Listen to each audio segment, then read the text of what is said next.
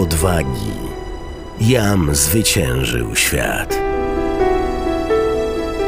Rekolekcje radiowe według metody świętego Ignacego. Tydzień drugi. Dzień piąty. Ewangelia według świętego Marka, rozdział dziesiąty, wersety od 17 do 22.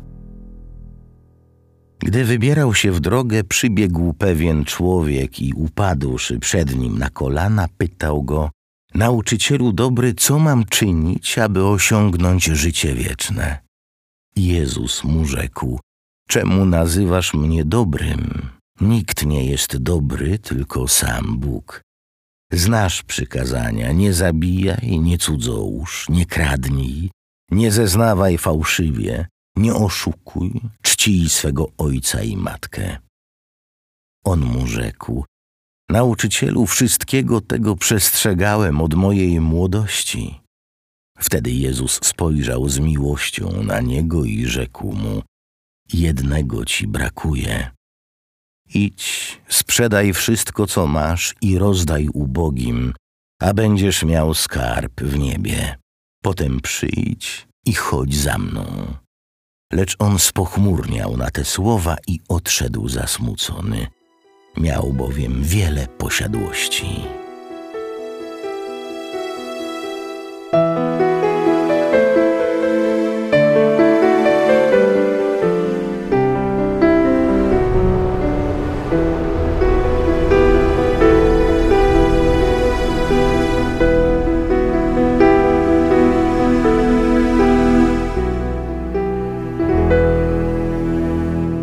Stając w obecności Bożej, uczynię znak krzyża. Poproszę, aby wszystkie moje zamiary, decyzje i czyny były skierowane w sposób czysty do służby i chwały Jego boskiego majestatu. Wyobrażę sobie Jezusa patrzącego z miłością na klęczącego przed nim młodego człowieka. Poproszę w tej medytacji o dostrzeżenie, jakie miejsce ofiarowuję Bogu w moim codziennym życiu rozpoczynam rozważanie Słowa Bożego. Jest w nas wiele dobrych pragnień. Chcemy się rozwijać jako ludzie, postępować naprzód, osiągać sukcesy i cieszyć się nimi. Szukamy wiedzy i nabywamy nowe umiejętności. Potrzebujemy do tego mądrych nauczycieli. To ich często pytamy, jak żyć. Podobnie postępował młody człowiek z przypowieści.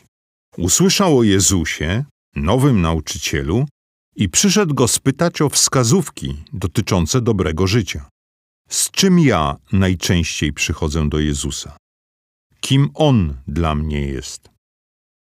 Ten młody człowiek prowadził dobre życie, posłusznie wypełniając przepisy prawa żydowskiego i obowiązujące przykazania.